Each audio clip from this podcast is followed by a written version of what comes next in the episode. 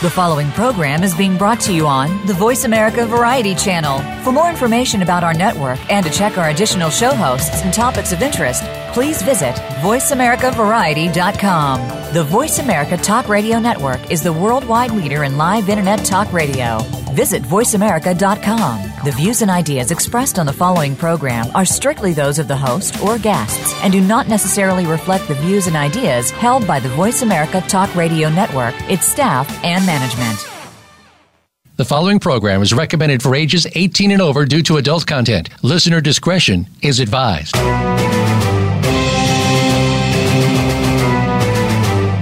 Welcome to Behind the Scenes, a look at some of the sometimes steamy inside of Hollywood with your host, Hollywood executive, and former Victoria's Secret model, Summer Helene. Our program features the gossip, the dish, and the stories of what's really going on behind your favorite movies, television shows, and celebrities from the people who are involved in the industry. Now, here is your host, Summer Helene. G'day, guys. Welcome to Behind the Scenes. I'm your host, Summer Helene, and we are having an interesting day here in California. It's gloomy, it's dark, but you know what? It's better to live than anywhere. Whoa. What happened? Where'd you go? Can you hear me now? Do we have? Are you guys okay? I guess I cut out for a sec. I, where I, it's really stormy where I am. But my caved-in roof managed to get fixed. How are you doing, Paul? Uh, I'm assuming better than you. I don't have a hole in my roof. I got the hole in my roof fixed today. Actually, it was it was a very interesting process. I almost went up there and did it myself. I got so frustrated. Um, I couldn't find anyone to come in, and I know it's near the holidays, but good God, it was it was definitely an adventure. So we have an amazing guest on the show today. His name's Linc. He was in 42. He was in a whole bunch of different stuff.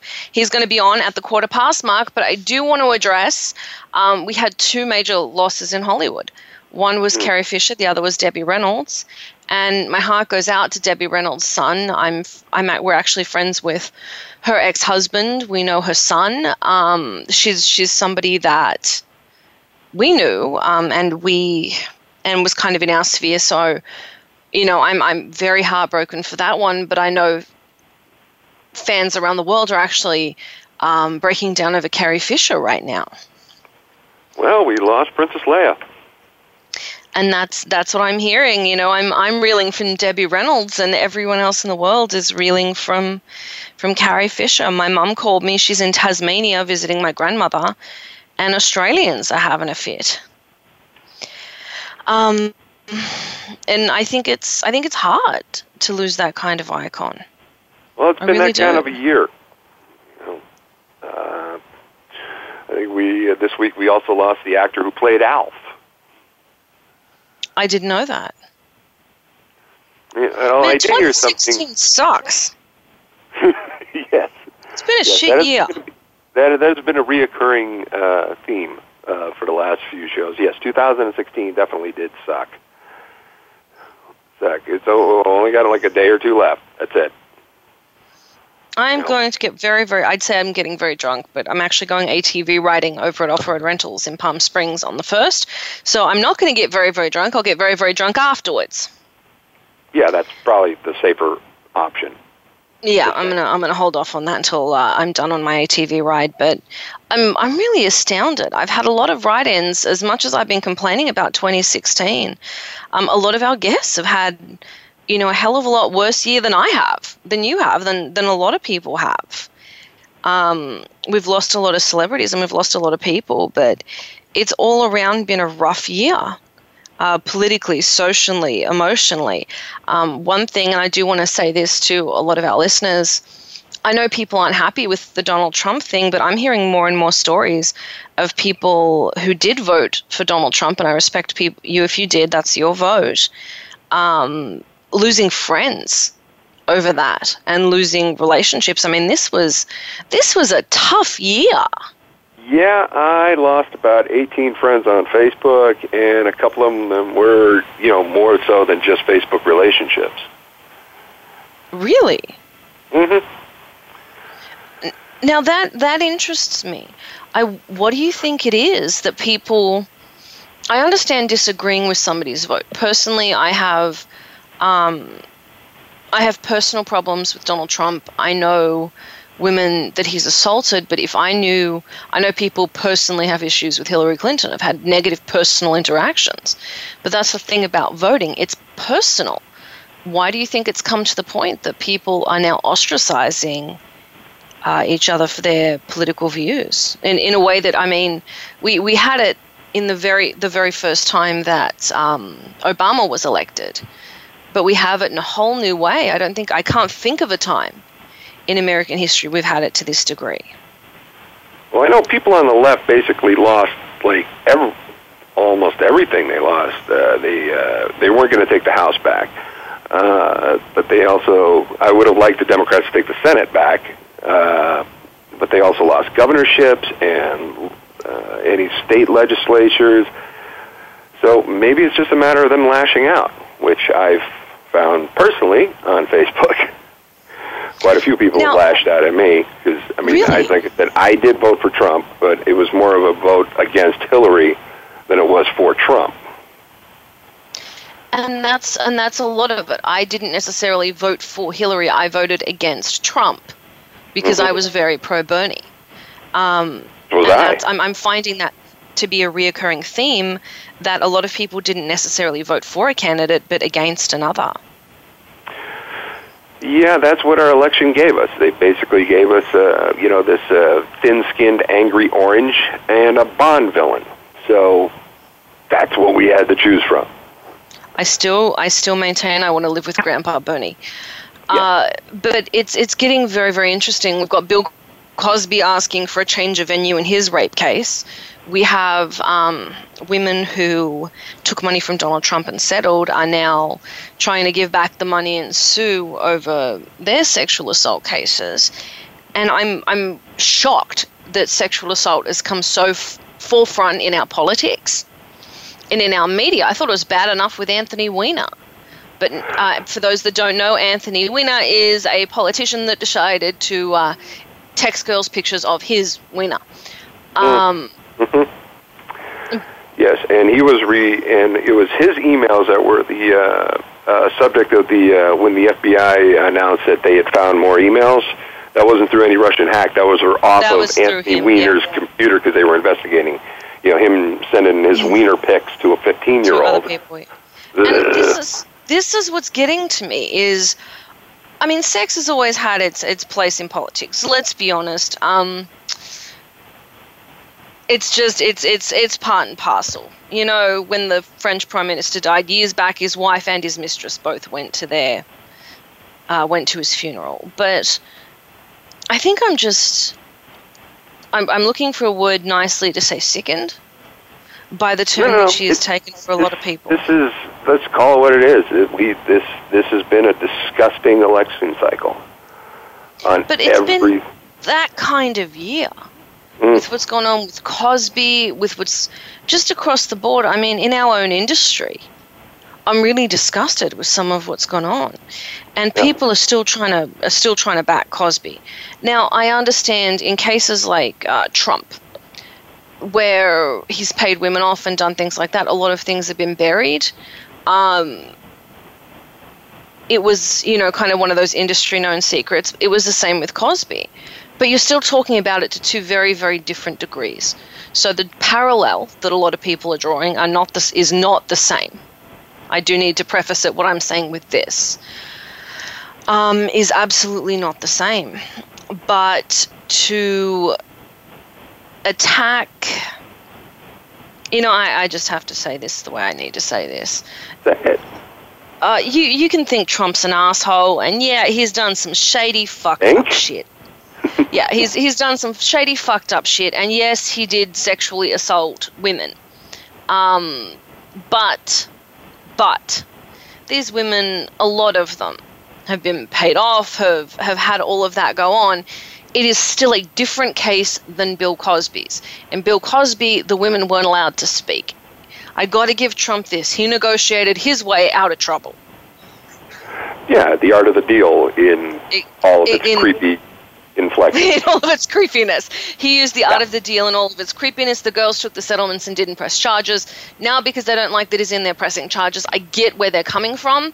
In the case of Bill Cosby, he's now filing for a change of venue because he thinks that the area he's in is going to be biased. The reality is, you can't. Where is he going to find a good bias? I have no fucking idea. I'm just like, I'm looking for words to say. I don't understand this. You can't, mean, I- you know, the, the, oh, sorry, Paul. I know the Cosby. I know the Cosby thing. It's just a matter of he said, she said, she said, she said, She said, she said, she said, she she said. Can we just say times. 47 times right now or some ridiculous number?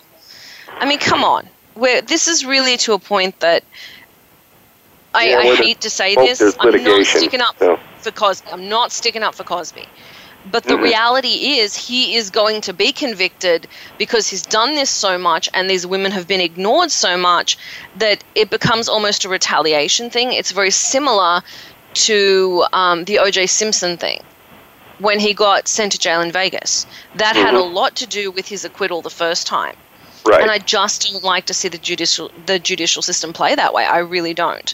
Yes, I want to see Cosby in jail for what he has done, without question. But this is not the way we should do it. now, yeah, the but- case is only over one incident, I believe. Yes, Is that is that true? it's true. It's over one incident. Mhm. It's thin as can be. It's only slightly within the statute. There's no there's no evidence. There's no anything. And the truth is, he's probably going to go to jail for it. And it's not that he does not deserve to go to jail. The man deserves to be in prison, more than I can possibly say. But this isn't how to do it, people. This isn't how we should do it. I don't Yeah, like heard to see the digital.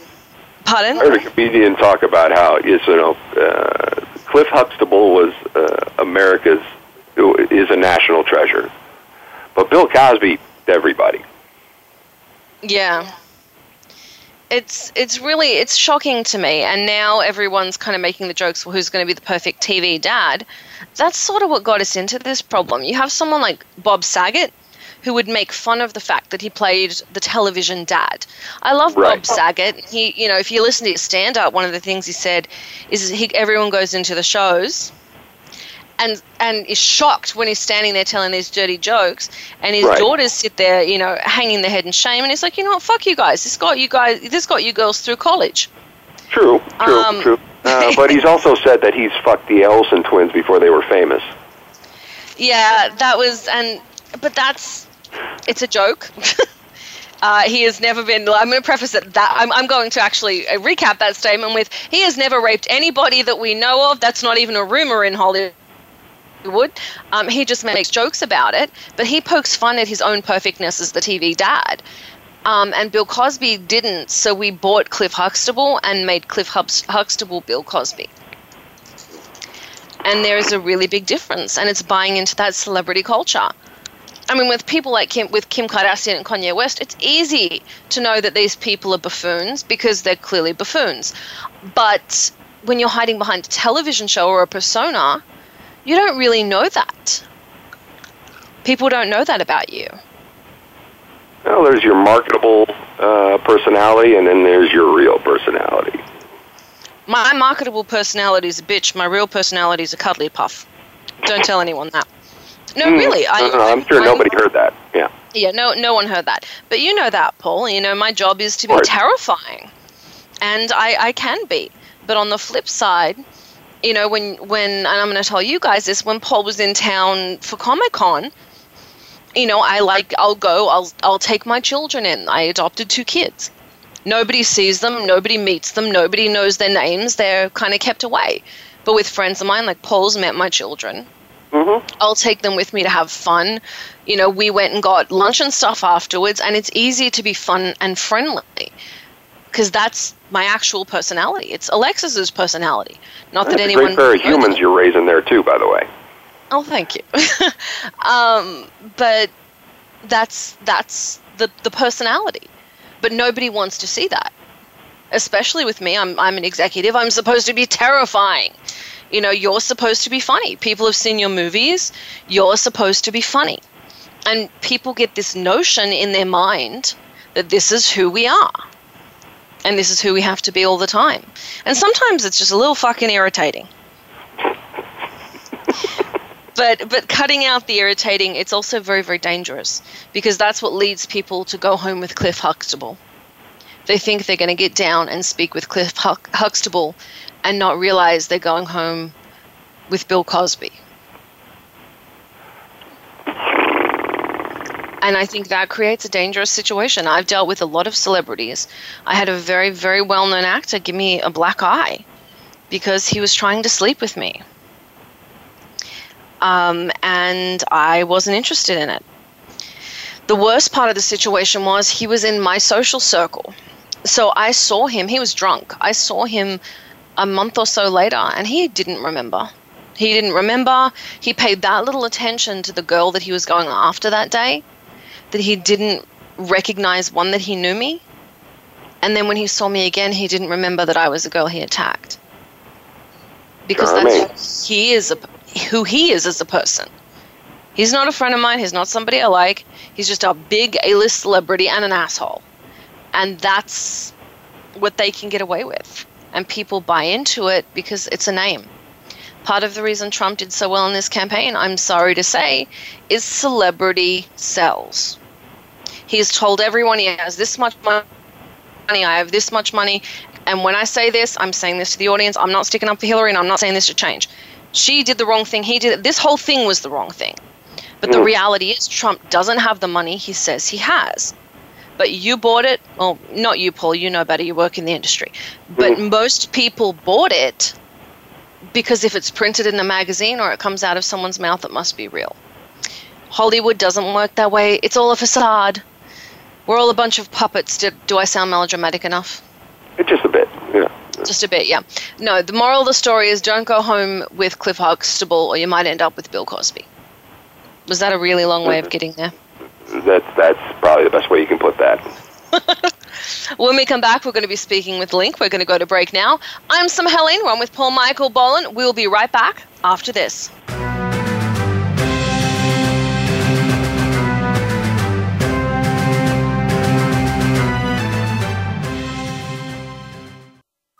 Streaming live, the leader in Internet Talk Radio, VoiceAmerica.com.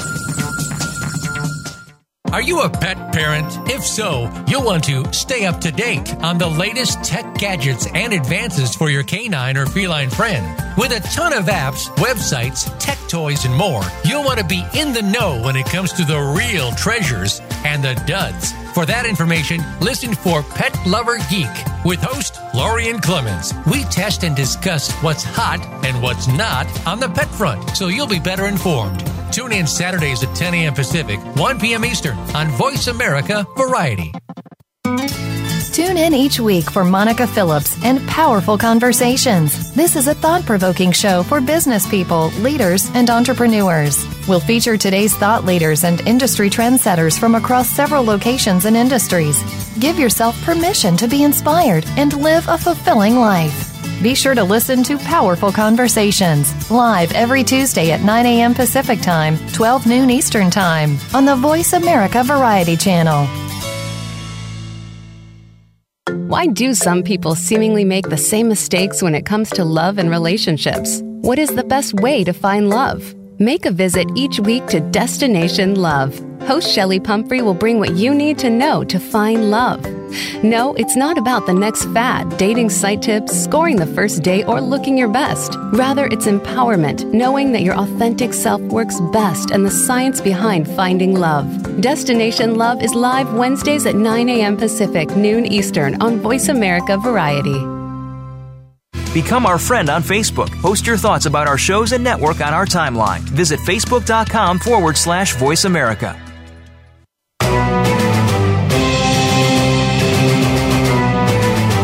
You are listening to Behind the Scenes with host Summer Helene. To connect with the show today, please call 1 472 5788. That's 1 472 5788. You may also send an email to bts at summerhelene.com. Now let's go back behind the scenes.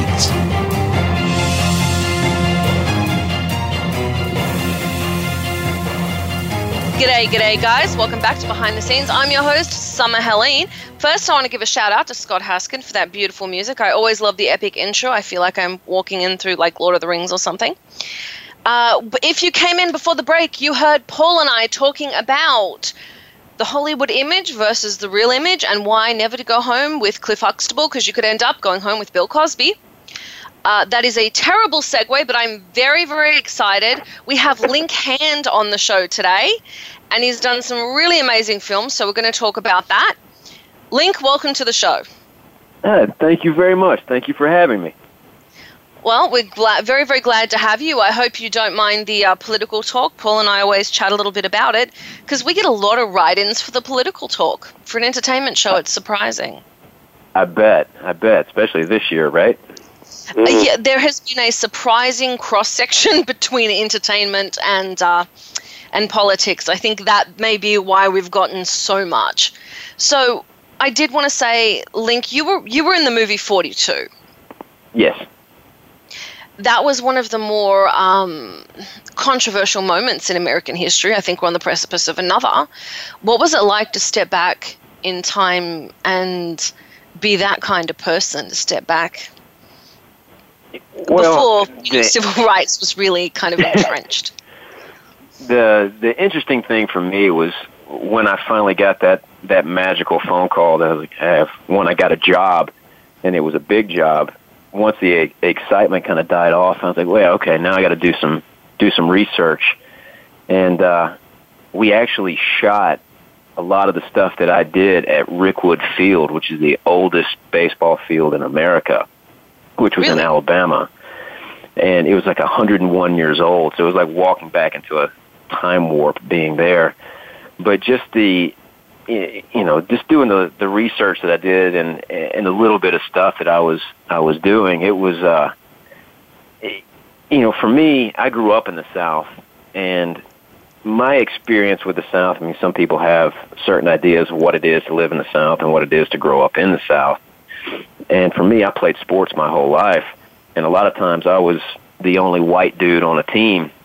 Like on the summers when I was playing basketball or or uh, or football, but to to go back into the history and, and look of the way things were, and actually spoke to my dad at the time, and he uh, he was growing up when the high schools were being integrated, and he talked about what that was like, and it was just it, it was so crazy to to be able to talk to my dad and and go, wow, this this shit actually was Happened. was worse than you read about, and and kind of for for lack of a better word, it's just so eye opening and just kind of makes it's almost like a hit in the gut. I guess that's kind of the best way I can put it. It's just like, wow, Jesus, people Well, your character- sometimes.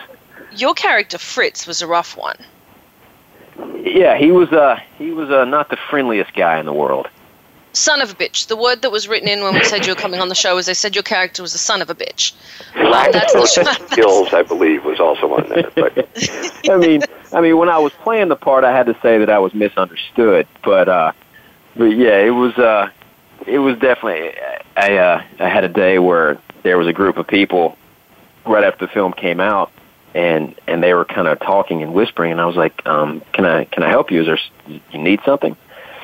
And they were like, "Has anybody ever told you you look like the uh, the guy in in 42, the asshole, the real mean son of bitch?" I was like, I was like.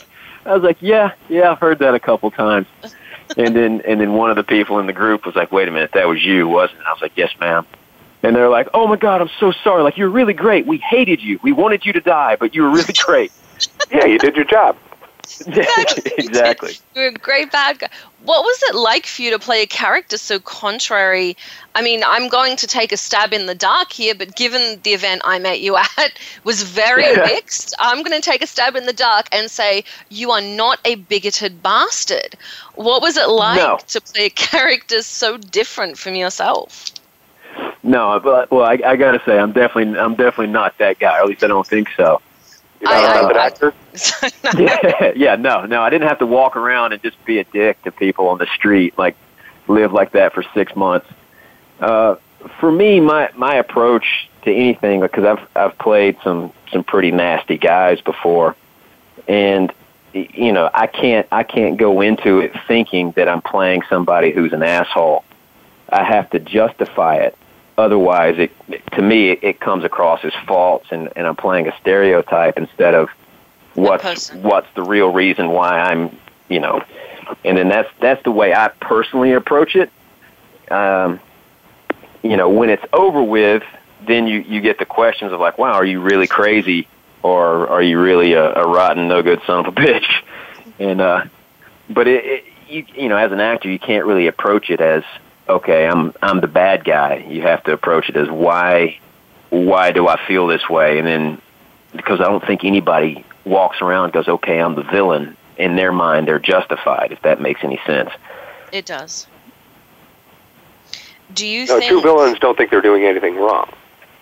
Yeah, yeah, they're you know they're saving they're saving people or they're they're they're in the right when they're doing this horrible shit. There's not uh, I don't know if really that many people go, oh, yeah, I'm I'm the bad guy, or at least at least it's not fun to play it that way.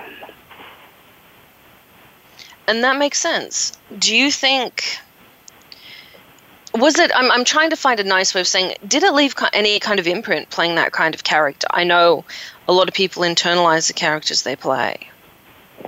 No, no, not for, not for me. Um, I've always been pretty good at, at at turning things on and turning things off, and for for me, I didn't make it like for me personally to do it. I I don't.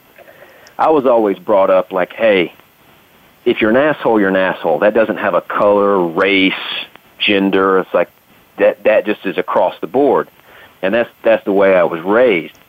So when I was approaching that role, which is very racially driven, I had to find something else to make me that angry and that want to hurt Ditto. somebody that bad. And then the the viewer that watches it can make it like, oh wow, that's a, a racist, horrible piece of shit. But in my mind, the anger was coming from a different place. If that makes any sense. It it absolutely does. What do you think of uh, the fact that you know Jackie Robinson genuinely experienced this, and that I mean you were a real person. The character you're playing was these these are real people. That's the that's the that's the crazy thing. I remember a week after it had opened, uh, I get a phone call and somebody sent me a text message. So I wake up to a picture of me on TMZ, and the real granddaughter of Ostermueller had watched the film and was outraged. Talked about how uh, I played her grandfather too violent. He wasn't that bad of a guy, and I, I think it when you're playing a real person who actually lived and breathed, it's it's really scary because if one, if they're still alive, which he isn't, then you're you're trying not to towing that line of okay, where is the the artistic side of I'm playing a character? Where is this real person? How do I not mess this up for them? And then when you have family involved, uh, They're going to be more sensitive really- and protective. It's a it's a delicate dance. What do you think for for up and coming actors out there? I know um, one of the most classic cases was Leonardo DiCaprio in Django. Actually, had a lot of trouble in one of the scenes. He cut his hand and improved uh, rubbing blood on Kerry Washington's face. But before that, he'd had trouble using the word nigger, which was one Right, of the yeah. words he was supposed to use in in that film. And Samuel Jackson actually put him aside and said, "Motherfucker, we're professionals. Get your shit together, basically." Um, yeah, And I know, you know, That- he's had trouble. It's. Do you Oh think my- that's. Pardon? Yeah, that that is that is extremely hard. Like we, everybody has got their own personal things that it's kind of like an an eek. Like, oh, I don't want to say that, or I don't want to do that. And, and for me personally, I had had a very similar experience. I was I was doing a film, and I was I was playing the villain, and I had to in this scene all these people are around, and I'm supposed to to really violate this woman, and and I have to be convincing. And wanted they wanted me to grab her and slow uh, throw her up against a car and and make everyone around think that I was going to rape her before I stop, and just some really horrible stuff. And the way I am, I am I'm very much from the South. Like I open doors, and you don't don't put hands on women. And if I see that, if you're a stranger, then I'm the guy that walks over and I will uh, put the other person to sleep. And uh, well, I, I, have I mean? to like, say, we we know you weren't raised that way. We've actually had your mother on our show, so we we know how you were raised. But when when uh so when we were filming that the first couple of takes I was sort of tiptoeing around it and then the director comes over and was like listen we really got to go for this and then I kind of half-assed did it again the writers came over and they were women and they were like listen you know I know this is hard but we really got to go for it so me and the actress went to the side and we talked I was like listen this is what they want me to do are you comfortable with this and she actually grabbed me the same way and goes listen the rougher you are with me, the better it will be. She goes, I trust you. Let's do this. And I was like, okay, this is, I'm gonna, this is gonna be bad then. And she's like, I trust you. Let's go. So I think you have to have trust with the person you're working with. So you can do those really fucked up things. You have to have trust with the other person because if there's not trust there, then it, it becomes a violation instead of because there that was, it gets it gets creepy. That was something. Um, one of the worst cases uh, where a director and an actor didn't communicate in a case like that was worst tango in, uh, last tango in Paris. A mm. scene with Marlon Brando, the the butter scene with Marlon Brando. Um, they actually didn't warn the actress what was going to happen, and she was traumatized. She has PTSD from it. So there really is a very, very thin line. And I think it's very necessary to, to have that kind of trust. What advice would you give to actors and actresses that need to step into these roles doing things they're not necessarily comfortable with, or even having things done to them they themselves may be afraid of? I think you always have to understand that that no matter what level you're at, that you have a voice and that voice is important. Um, especially when it comes to violence in a scene, the the rule, the way it's supposed to be, is the person having the violence inflicted on them is the person that sells it. So, like if if we're doing a scene and I'm supposed to be pushing you around, I'm supposed to just put my hands on you, and then you sell how hard I hit you, if that makes sense. And that then does I make think, sense. And then I think you know, nowadays there's all these real sexy, glamorized stories of, you know, what meth it is and like, oh, this person went lived in a textile factory for six months because they had to sew a shirt on on film. And, you know, like this whole glamorized idea of like, okay, well, we're going to be in a fight scene, really punch me in the face. That's dumb. That's not acting. That's if if we're going to get in a fight, then let's go to the UFC and let's get in the ring and let's fight. If we're well, if we're pretending, I, it's we're acting. I, am going to say this from a producer's perspective.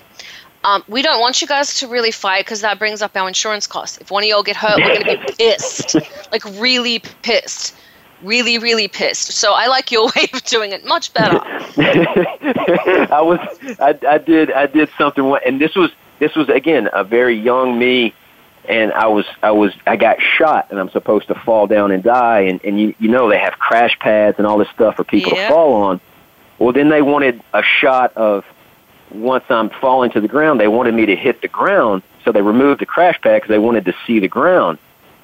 And I was scared to to do a you know a very slow fall. I was like, okay, if I'm doing this, I'm going to go for it.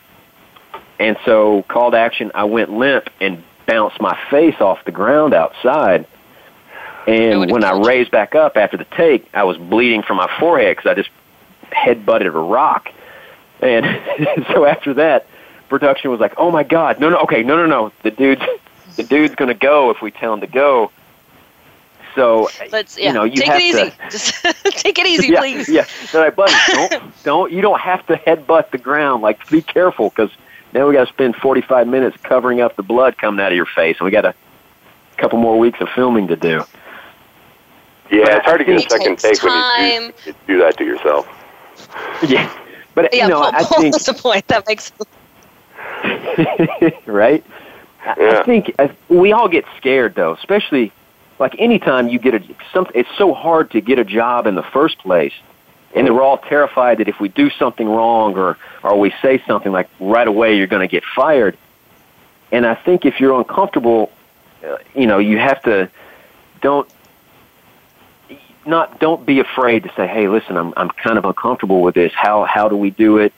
Ask the stunt coordinator to help you out, or or if you're doing a real intense scene with the other actor, then then you guys should take some time to the side and go, "Hey, let's work this out together." I know we have this big team of people around here telling us what to do. Let's also get to the side and communicate so we feel comfortable with each other. You know, I- I've seen I- it a lot. Yeah, as a way I to tell to other actors out there who are listening to this podcast, just communicate. If you don't feel safe, say something. One thing I have to say, I've I've heard stories from a lot of actresses I've worked with and from a lot of people who had that same fear and because they didn't voice it, it's led to you know positions where they were actually sexually assaulted by directors, uh, taken advantage of by producers and not paid. You really have to have a voice in this industry. You really do Absolutely. you need to make sure that you know it's it's it sounds funny to say you need to make sure that you're getting paid you're not being taken advantage of physically emotionally um, financially just uh, you have to be your own biggest advocate because this industry can be very very hard on you what drew you into it we have about four minutes to a break but i'm very curious and we'll talk about it more when we come back but what made you decide to be an actor because in my experience i tried it for about 15 minutes i was very mediocre it's a hard hard job. it's very competitive and it's terrifying. I mean, it's a terrifying job.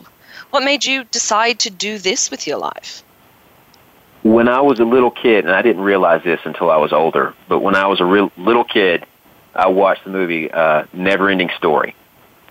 I'm And I terrified remember- of the book, and that gave me nightmares. That's a horrible movie. Sorry. like, that's a horrible movie. but I'm glad it inspired you. Please continue.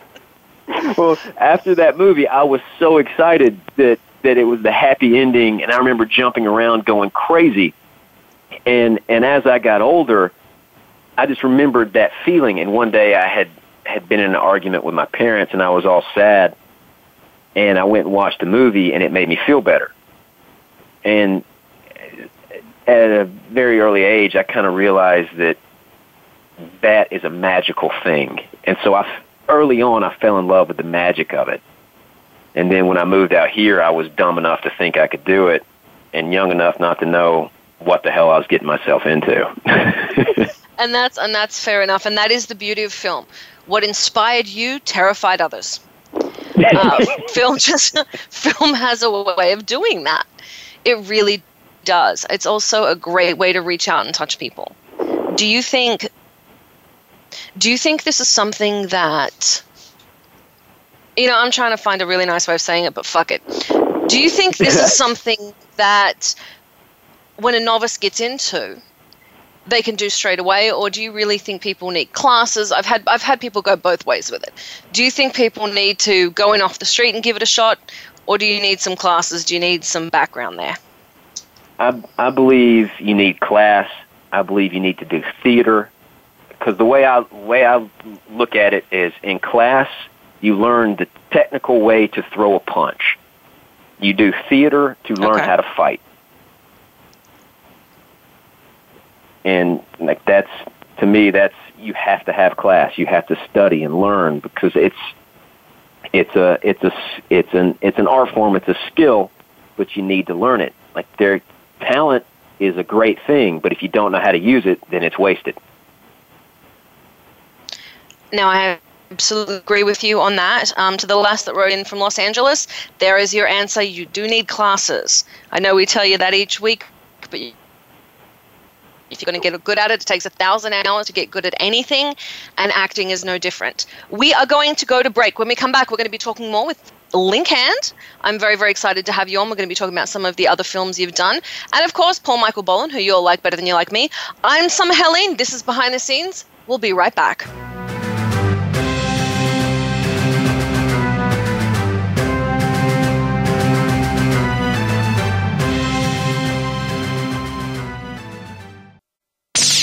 The Internet's number one talk station.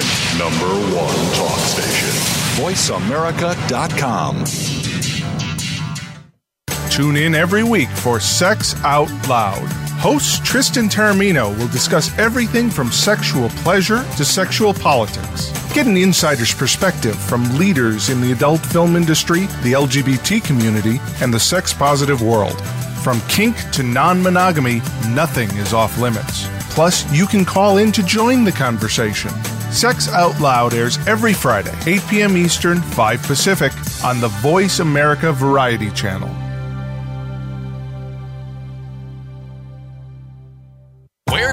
Learn about EasywayPromotions.com's social media marketing, brand positioning, and more? Easy Talk Live. Where can you get tuned into celebrities in the business world? Easy Talk Live. Where can you learn about entrepreneur? Easy Talk Live. Every week, host Eric Easy Zuli and his celebrity friends talk about global causes, offer tips and tricks that you can use right now on social media, and give you the chance to promote your projects on Easy Talk Live every Saturday at 1 p.m. Pacific Time, 4 p.m. Eastern Time on the Voice America Variety Channel. What makes a great leader? Most have a vision, one that starts beyond the resources available and continues from that point into developing a solid plan, organization, and company. Leadership issues are discussed each week on Voltcast, Illuminating Leadership with host Jeff Smith. Jeff has years of experience as a leader and executive coach, and his guests will bring you information that can help a team of any size. Listen every Tuesday at 1 p.m. Eastern Time, 10 a.m. Pacific on Voice America Variety. Think you've seen everything there is to see in online television? Let us surprise you. Visit VoiceAmerica.tv today for sports, health, business, and more on demand 24 7.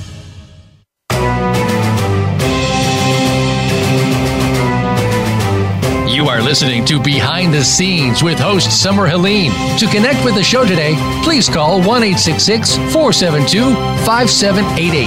That's 1 472 5788. You may also send an email to bts at summerhelene.com. Now let's go back behind the scenes. G'day, g'day, guys. Welcome back to Behind the Scenes. I'm your host, Summer Helene. We are on with Paul Michael Boland, who happens to be your favorite person on this show, and our wonderful guest today, Linc Hand. You might remember Linc from 42. We've had a lot of people write in about that, and we are going to take some questions offline. I do have one from Eliza. Eliza? Eliza? I, I don't know. It just makes me think Eliza Doolittle. In Glendale, California, do you have a girlfriend? I come up with more creative questions, uh, or I'm just, not reading. I just got So engaged do you have a girlfriend? over uh, over the holidays. Pardon? I said I just got engaged over the holidays. Thank you very much. I think I Thank had you. like it. Congratulations. Thank think- you so much. I think you've we did it at uh, female audience. You Disneyland, so it was full on little kid style. Is she a civilian or a fellow actress? Uh, she's a singer, and you know she she acts as well. She's she's kind of a jack of all trades, so she is definitely the most talented person in the house, which is annoying. Oh, that, that well, it's a good thing when you date outside the industry. People don't always know what they're in for. It is very difficult to have a relationship with someone outside of the industry just because they don't understand the hours, the drama, and everything else that comes with it. That's and the randomly true. awkward photo ops with strangers coming up to you. Exactly. We have one from Helen in Hollywood Hills, California, and she would like to know if I want to be an actress, how do I become an actress? And oh, I'm just going to say shorthand here, guys. Don't write me in text form. All right. Uh, So, how did she become an actress? one, find a great class. Like I, I would recommend Howard Fine. He's in Hollywood. He's he's one of the best in town, in my opinion. He's the best. Um, and then start studying. Go to Samuel French. Buy some plays. Read plays. You don't you don't have if you don't have the money for class because class is expensive. You can nowadays with there's cameras. Get some of your friends. Go buy a play and sit around the table sit around a coffee shop if you want to, and just read the play together. And then if you want to film it, you set up a little camera, set up your iPhone, set up set up that, and then you can film a scene together. And then that starts you being an actor. You learn how to act. You fall in love with the craft of acting and how to how to make it and how to do it. You don't have to be on a show or on a big movie to be an actor, but you have to be studying or doing something. Going to a nightclub, in my opinion, and going, "Hey, I'm an actor," to pick up a girl or a guy is not being an actor. Being an actor is studying, doing plays, doing theater, learning. It doesn't normally work out craft. here. It's much better if you're a producer. yeah, I get, I get Right? hit on. I have I have guys come over to uh, girls come over to Alexis when she says my boss is an executive. I've I literally have girls come over to her and go, "Well, I'll sleep with your boss," and Lex turns around. I don't think she'll like that, but thanks. So Wow. it's it's yeah, it can be it can be pretty interesting. It's it's true though. I think producer works, actor works. It, it's not something to chase, guys. Um, I have a question from Hel- Helena. Helen, I, I'm not even going to try and pronounce this. Again, in Glendale, are there many roles in Hollywood for trans women? I, I don't know if you'd know that. Wow, yeah, that's uh, Yeah. that's probably that's way out of my pay grade. Yeah. Uh, yeah, I got nothing. Uh, I think I'm, I'm going to fill this one if you guys don't mind. There are more and more roles Yeah. opening up for uh, for for trans women and for trans men in Hollywood because it has moved to the forefront so rapidly.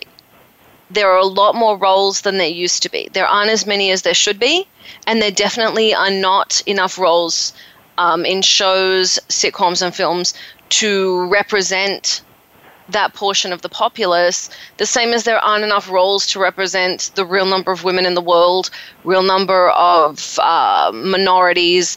Really, Hollywood hasn't got that balance right yet. But there are more roles opening up, and that's something I'm very happy with, and I know a lot of people are.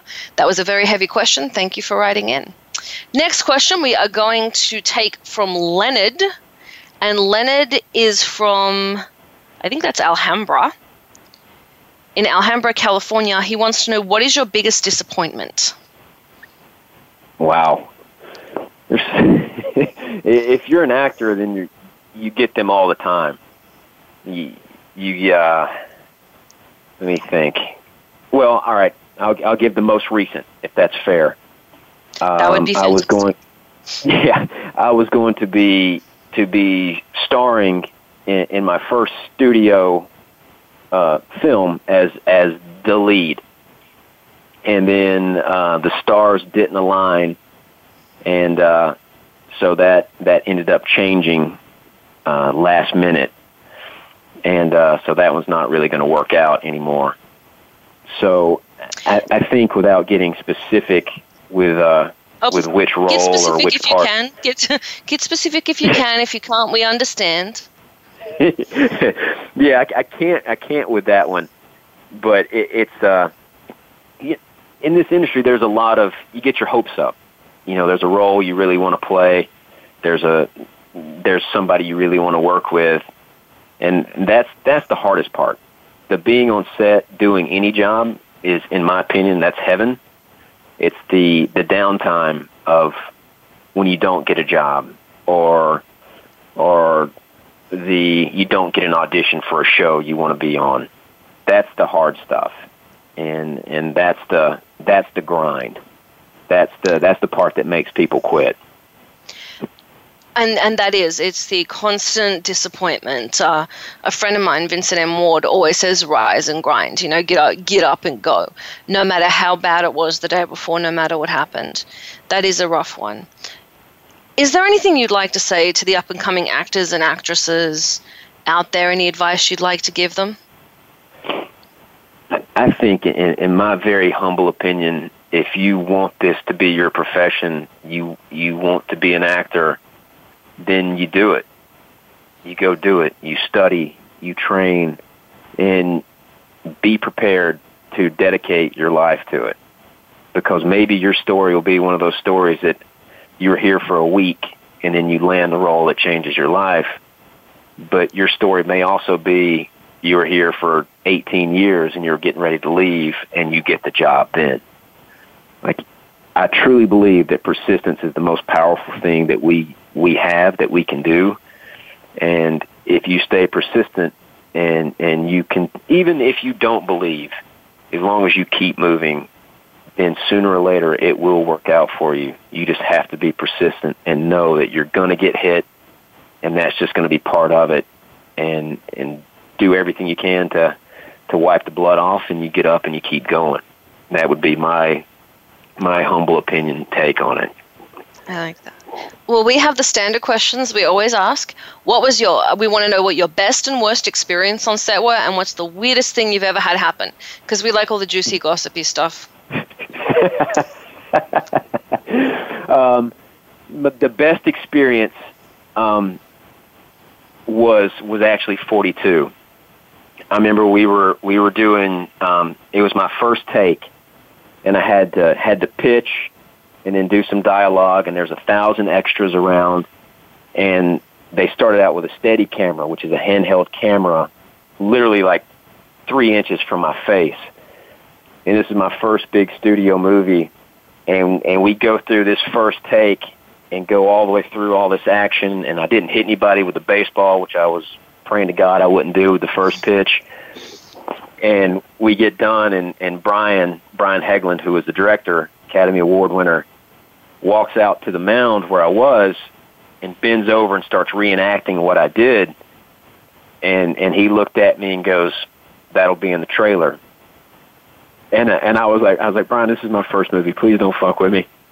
And he's like, I, he goes, I can't tell you where it'll be, he goes, but I promise it'll be there.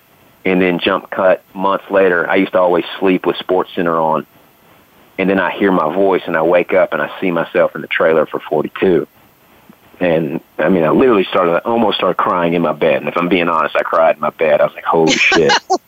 I like, I like that. I was gonna say I would have cried, so I like. That. Oh yeah, yeah. I was trying to hold on to my street cred, and I was like, "Screw it! I'm just gonna let it go." Man, you made the trailer. That's fine.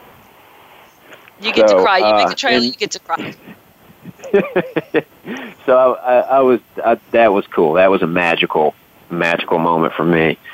Uh, the the the weirdest, most most disappointing thing, and, and this has only happened to me once. And you hear these stories of when it's time for your close up, the the other person leave, and I had that happen to me on a uh, on a low budget movie, and uh, I I remember sitting there. I was like, wow, that sucks. And so there was a, a first AD stood in for me, and then uh, young lady, script supervisor, was on the ground reading the lines. And I was like, this is, this is awesome. So that was kind of, it was, and it was somebody that I had looked up to. That was a was dick like, wow, move. Yeah, Sorry. it was kind of a shitty, disappointing move. That was that was a dick move. That's yeah, one thing definitely that kind I of commonplace. No, it's Yeah. it's far too it's far too common. Well, you hear people like Tom Hanks will sit in there for you know who will be in that first AD that you had. And, Right. You know that's you, I just have respect for those kind of actors a lot more than anyone else. You know, that's something you find a lot. It's not the actors that have made it. it the big name actors, a lot of the time, will sit there and, and do their job because it is their job. They will sit there and do their job and they'll do it with a smile and be pleasant. It's not usually the really big guys that do that, and it's not the important people. It's the people that want to show you that they're important. Yeah. It's it's it's very very interesting. We have about three minutes left. I'm going to ask you who's the best person you ever worked with, who's the worst person you ever worked with. uh, and go. Best person, uh, Harrison Ford. He was, Fantastic. yeah, He's he awesome. was he was so cool, so cool with me, and it was just I was like, ah, this is Han Solo. This is nuts. Was he high? No, no, just super chill, Fair enough. super chill. Yeah. Uh, and and the Does worst. have that reputation. Yeah, he does. He does get high a lot. and the the worst person I ever worked with was I was I was doing a table read for uh for a director and he got it in his mind that he wanted to do live action for a table read. And Oh, God. he wanted wanted to show a kid how to stunt kick me in the stomach. And he was like, I look at this dude. He's solid." So he kicked me in the stomach seven times trying to show this other kid how to do a stunt kick, and he was kicking the shit out of me every single time. And uh, so I'd have to say that was the worst person I've ever worked with, and I don't remember his name. I threatened to beat the hell out of him, though. You should have beat the hell out of him. Just, just don't tell your producers; they don't like that. Um, just, just from experience. But I, I would have, I would have, if I was a producer there, man. I, I can tell you, if I that was one of my sets way back, that would have, I would have kicked the shit out of that director myself. He would not be directing.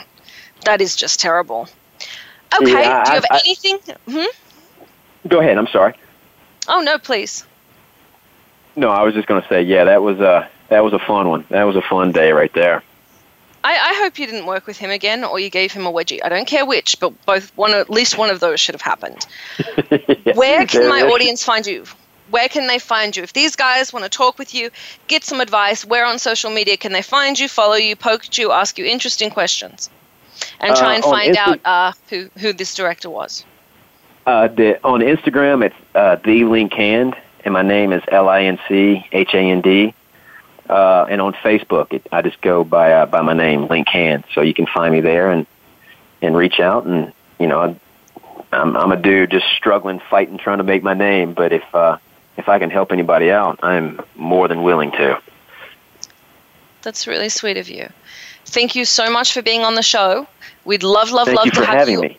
on again. I know we've got lots of questions from the audience we didn't get to because that just seems to be what happens every week. Thank you so much I for would- being on. I would love that. Thank you very much. Okay. Paul, I'll talk to you next week. Mm-hmm. I'm Summer Helene. We were on with Paul Michael Bolan and Luke Hand, talk, Linc Hand. I've got Luke writing me in Los Angeles who's cussing at me. I got to tell you, I've got Luke cussing at me for not answering a question. Since I called your name out, Luke, I will ask the question Who is the hottest girl you ever got to make out with on set? There you go, Luke. in Hollywood, California, we have about 30 seconds left. Sorry, Linc, I've got Luke. Wa- Luke wants to know. okay. Hey, that's another great reason to go to acting class because all the hot actions are there, and then you can you make out with a lot of them because then you say you're doing scene work. So, who was the hottest girl you ever got to make out with? Uh, I, be, I better plead the fifth and go my my future wife. There you go. So, thank you very much, Luke. we did get to your question. You He's didn't like, need to son of a write it in bitch." Thanks very much, Linc, for being on the show. Guys, if you check out Linc Hand, I'm Summer Helene. We were on with Paul Michael Bolan. This was Behind the Scenes. We'll talk to you next week.